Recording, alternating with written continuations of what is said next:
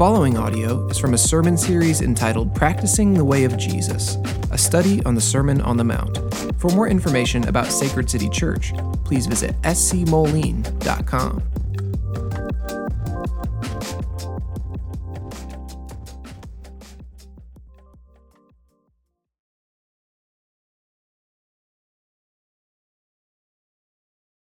Hear the word of the Lord from Matthew 7:21 to 23. Not everyone who says to me, Lord, Lord, will enter the kingdom of heaven, but the one who does the will of my Father who is in heaven. On that day, many will say to me, Lord, Lord, did we not prophesy in your name, and cast out demons in your name, and do many mighty works in your name? And then I will declare to them, I never knew you. Depart from me, you workers of lawlessness. This is the word of the Lord. Felt like we were a little choked up saying thanks be to God right there after reading that text. Um, my name is Bryson. I'm one of the residents over at Sacred City Davenport. Uh, and it's my joy to get to be over here to preach to you guys this morning. Uh, it's not been too long since I've been here, um, but I always enjoy my time when I get to come over here. Uh, typically, what I like to do to just make myself feel comfortable when I start preaching is to just throw out some kind of light jokes or spend some time just kind of goofing off a little bit, maybe. Um, have some lighthearted fun. But when you read the text that we read this morning uh, and see the weight that's behind it, uh, there's not a very joking attitude that you can have with a text that heavy, uh, especially some poor quality jokes. So, what I want to do is to take some time that I would be using to kind of just loosen up a little bit um, and spend that in a little bit of extra time in prayer. Uh, three of the last four sermons I've preached have been on prayer, so I feel compelled now to actually be serious about praying to God for Him to speak to us through His Word this morning. So let's pray to the Father.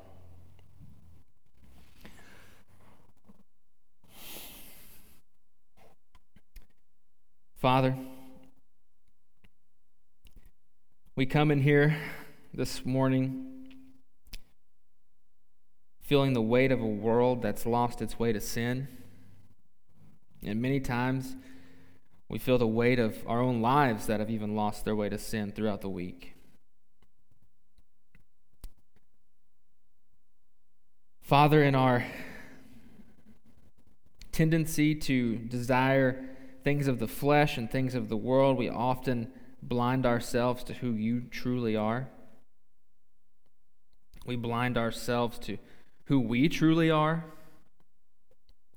And so this morning, as we look at your word, you're taking the opportunity to refresh us in both of those things. To take some time to reflect on who we may truly be, but even more importantly, to understand who you truly are. Father, this morning, would you clear our minds? Would you open our hearts? Would you allow your word to speak to us and change us and form us? Would you reveal to us by your Spirit where we're at this morning? Would you, by your gospel, comfort us? Would you bring us joy? Would you speak through me as I share your word with your people? Would you have your will and your way this morning? Not for us to feel better about ourselves, not for us to feel like we have it all together, but for us to see that we don't and feel better about you. And it's in Jesus' name that I pray. Amen. All right, so, like we already mentioned, this text is actually a pretty heavy text. And I feel inclined before we go any further to just go back, reread it, and make sure we really understand what Jesus is saying to us in this portion on the Sermon on the Mount. So let's go back to Matthew chapter 7. These are verses 21 through 23. Jesus says, Not everyone who says to me, Lord, Lord, will enter the kingdom of heaven, but the one who does the will of my Father who is in heaven. On that day, Many will say to me, Lord, Lord, did we not prophesy in your name or cast out demons in your name and do many mighty works in your name? And I will declare to them, I never knew you. Depart from me, you workers of lawlessness. Now, this section of Scripture, I believe, is actually probably pretty familiar to a lot of people. I think if you've been a Christian for some time, you've probably stumbled on this passage somewhere along the way. But for as familiar as this text is, I also believe it is equally ignored, it's equally avoided. If we're honest this morning, this verse is perhaps unappealing. These aren't the verses that you see on the signs in Hobby Lobby. You could even say this morning that this verse is, and these verses are somewhat frightening, even to think that your salvation is secure and be deceived the whole time. I can think of nothing more alarming than that. And so, if this doesn't raise a sense or a need to self evaluate where you're at, then I would question how much you're actually understanding the text in front of us this morning. Dr. Martyn Lloyd-Jones says this concerning this text from the Sermon on the Mount. He says that these are the most solemn words ever spoken in the history of the world. And then he then goes on to say that if any man uttered these words, they would be criticized and condemned. But if we're going to practice the way of Jesus, which is what this sermon series has been all about, we need to come face to face with the whole of Scripture, especially these uncomfortable verses. In this text this morning, I think it's important for us to understand this first. All of creation, everything in heaven and on earth is moving towards one goal, moving towards one place. It's moving towards new creation. And the kingdom that Jesus is teaching us about, the kingdom that Jesus is calling us to, is part of that new creation. But there's an event to happen before new creation the Bible calls that judgment. Now, the bluntness of Jesus' words here, they're not spoken out of harshness, they're not spoken out of him being the mean guy. Jesus is using these words and using this text to be compassionate and call us to recognize a spiritual reality for many people that claim to be part of the church. Judgment is coming. And Christ is asking, as judgment is coming, and with that in mind, have you deceived yourself? Have you tricked yourself into thinking that you are of Christ when in reality you're not?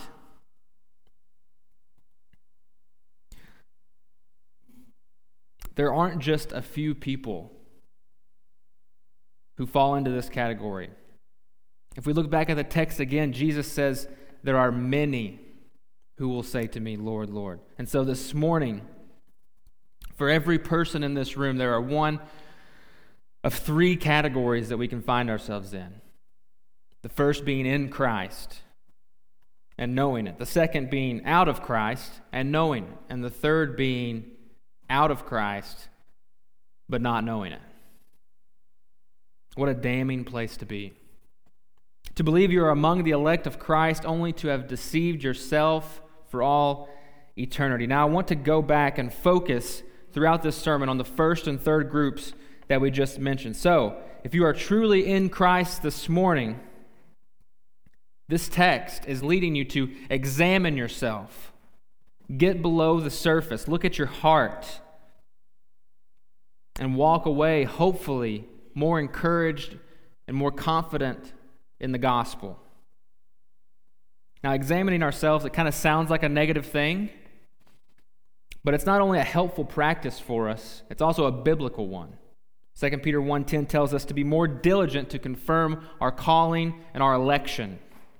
So as we walk through our text this morning, those who are actually in Christ will begin to have this uh, bit of lack of assurance built up in them. And I don't think that that's a bad thing because that leads us to evaluate ourselves. There's something worse than a lack of assurance, especially a momentary lack of assurance, and that is a false assurance and no salvation. And so before we get into the text, I want us to just kind of, I don't want to say ground rules, but kind of set some ground rules, set some guidelines to look at the text by.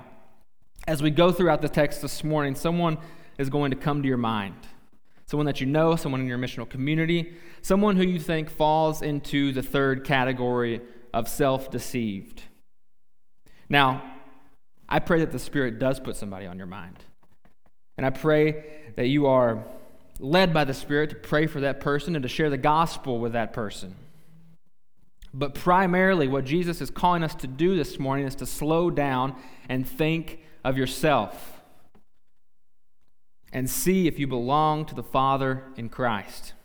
So let's go back and see where Jesus is leading us this morning and read our text one more time.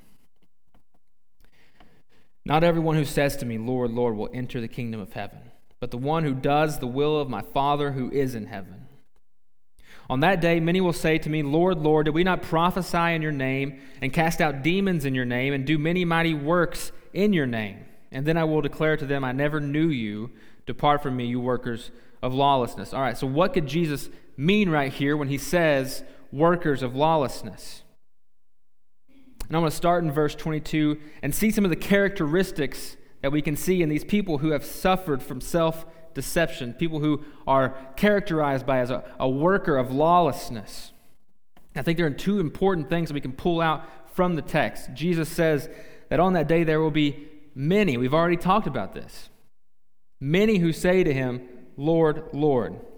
They've joined in with the crowds on the wide path that we talked about last week and convinced themselves that they are on the narrow path. We would say, and it was in our liturgy this morning, these people are nominal Christians. Now, what do I mean by that? What, is, what does nominal Christian mean? It means that they associate with Christ by name only, but they're not really in Christ at all. These people are more than just people who check the Christian box. They're more than just sharing Facebook posts with Bible verses, these people are genuinely convinced that they're Christians, but their assurance is false. Now, how do we know that they are falsely convinced? How do we know that they are just sure that they are in Christ? Well, look at, look at the shock they have in their response to Jesus. They are astonished that Jesus isn't just holding open the pearly gates, welcoming them in to the kingdom. They're shocked by Christ's hesitation towards them. They got to judgment expecting attaboys. They got to judgment expecting admiration. They were expecting praise of their own. But they received notice to leave. They were told they were never known. And in their shock to Jesus' response to them, what do they do? They don't, they don't plead for mercy. They don't ask for grace.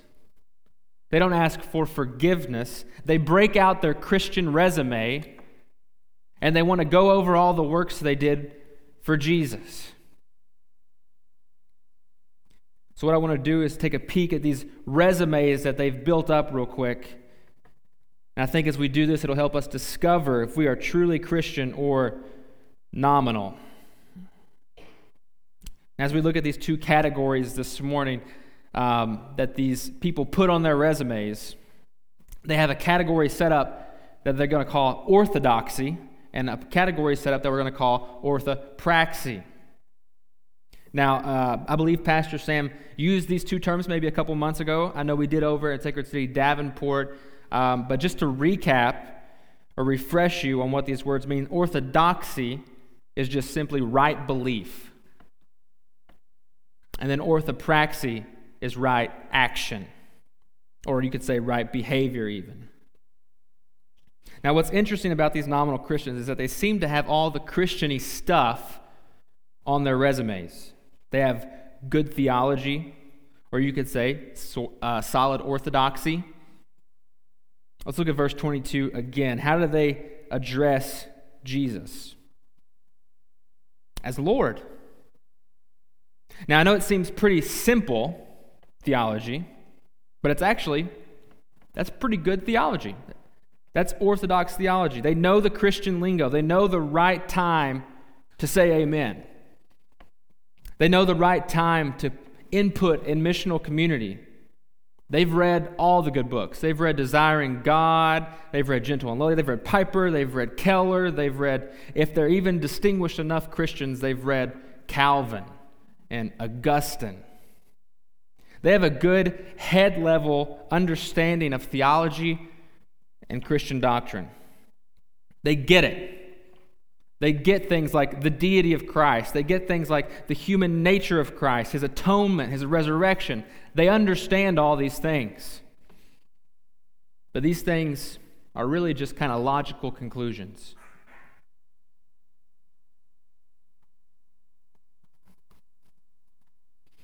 It's knowledge. It's belief that stops at the head. They believe in Jesus the same way they believe that World War II happened.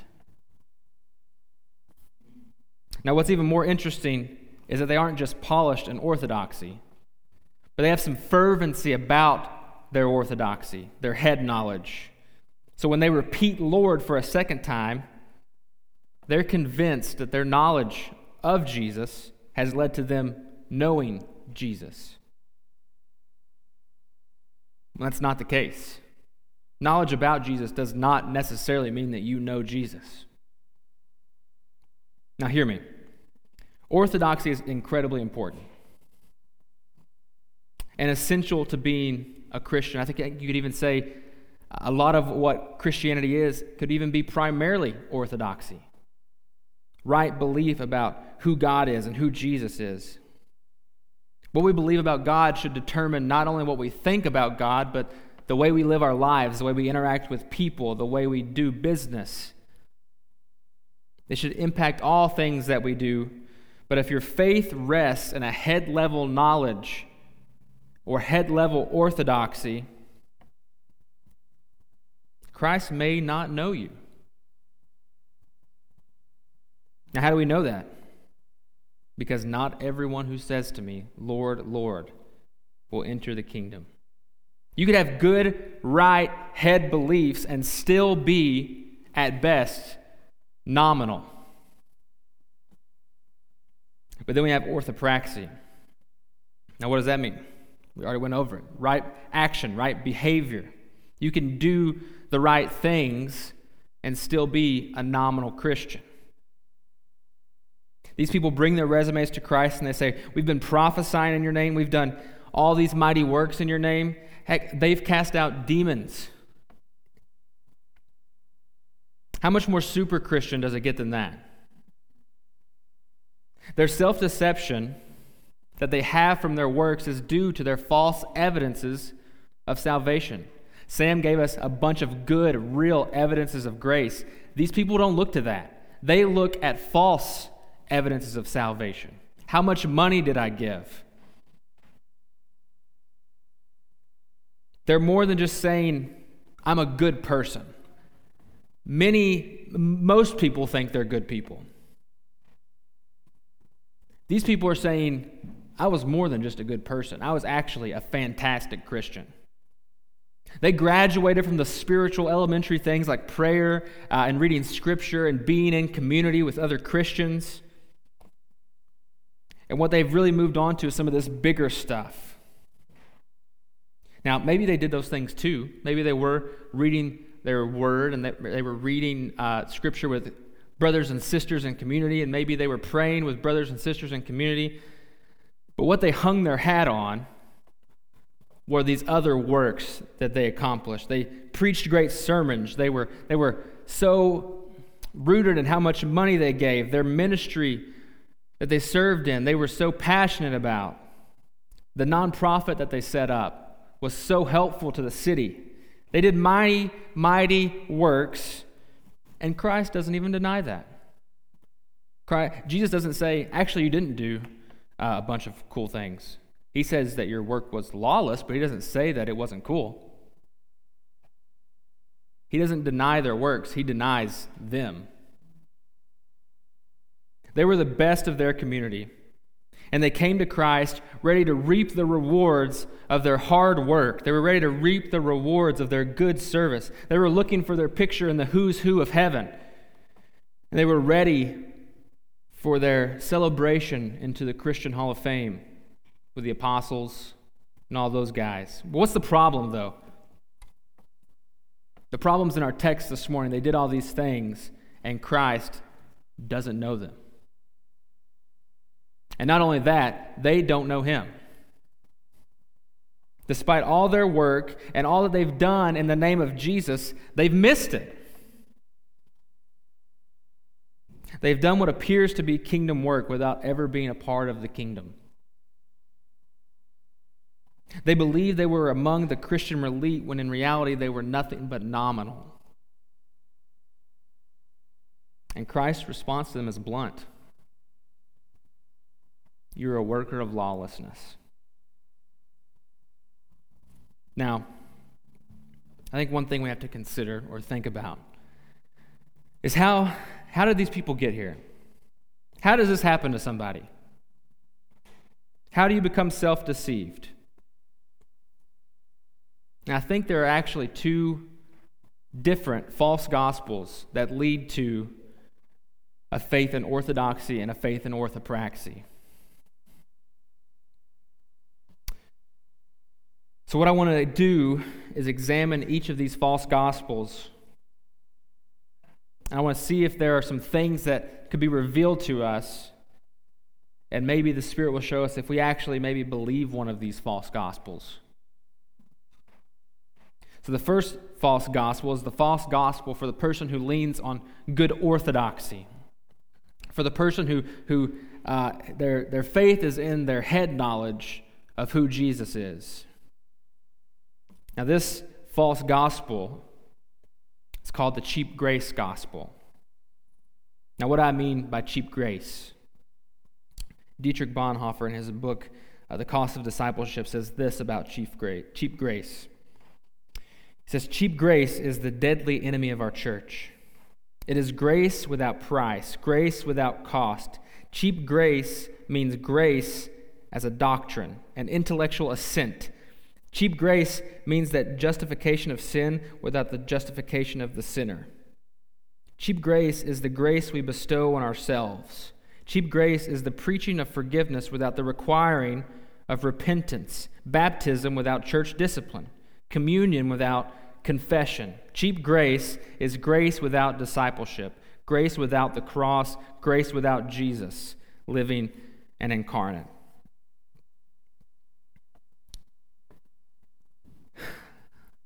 What you could say is cheap grace is desiring the kingdom without the king. We want forgiveness, we want mercy, we want the benefits of Christ, but not actually Christ. The thought of getting to heaven and Christ being there is simply just a byproduct of where you're at. It's not, that's not what is appealing about entering the kingdom. The cheap grace gospel wants the Savior without the Lord. Now, what's the problem with that? Well, if Christ isn't your Lord, He's not your Savior. Cheap grace says that as long as I believe the right things, as long as I can assent to the gospel, then Christ has no option. He's bringing me in. It doesn't matter what I do because I can, uh, I, I can intellectually affirm these specific doctrines concerning Christ. It doesn't matter how they affect my life. I can simply just pass the quiz. Christ says that doesn't guarantee you entrance into the kingdom. He says, Did you do the will of the Father? Now, many people, especially these kind of people who are uh, having faith in orthodoxy, they can see some of the prominent false gospels that are taught in America and taught around the world. Um, The big one the last few years is this prosperity gospel. And that's a gospel that uh, we must reject, and all false gospels we must reject. But I believe in the words of Jesus in this text this morning. If these words are true, this cheap grace gospel is equally damning. And sadly, it's equally widespread, if not more so than the prosperity gospel. People can at least realize if I give $10,000, does that really guarantee that I'm going to get a million out of my seat of faith? I think people can see some baloney in that. But to intellectually affirm these specific doctrines, well, that sounds like faith alone. The real epidemic of the church today is that there are many in the church who have believed the cheap grace gospel and are actually nominal Christians. Now, how do you know if you believe the cheap grace gospel? Well, what does Jesus require of you? Or, or what does the gospel require of you? If you believe the cheap grace gospel, you would say something like, well, the gospel requires that I walk down the aisle and I go to the altar and I meet with the pastor and I pray the sinner's prayer, which is nowhere in the Bible. Um, maybe I'll get baptized, maybe not. Um, that's, that's about it. Jesus is never going to call you out of anything. He's never going to call you into anything. There's no need to repent or be a part of Christian community or no need for Jesus, really, at least not yet. Because Jesus is really only important when you die. But until then, you just kind of make sure you believe the right stuff and you're good. Make sure you, you've believed the right things. You've walked down the aisle. You've spoken to the pastor. The whole church has seen you. You've raised your hand. Just so you know it's legit. The cheap grace gospel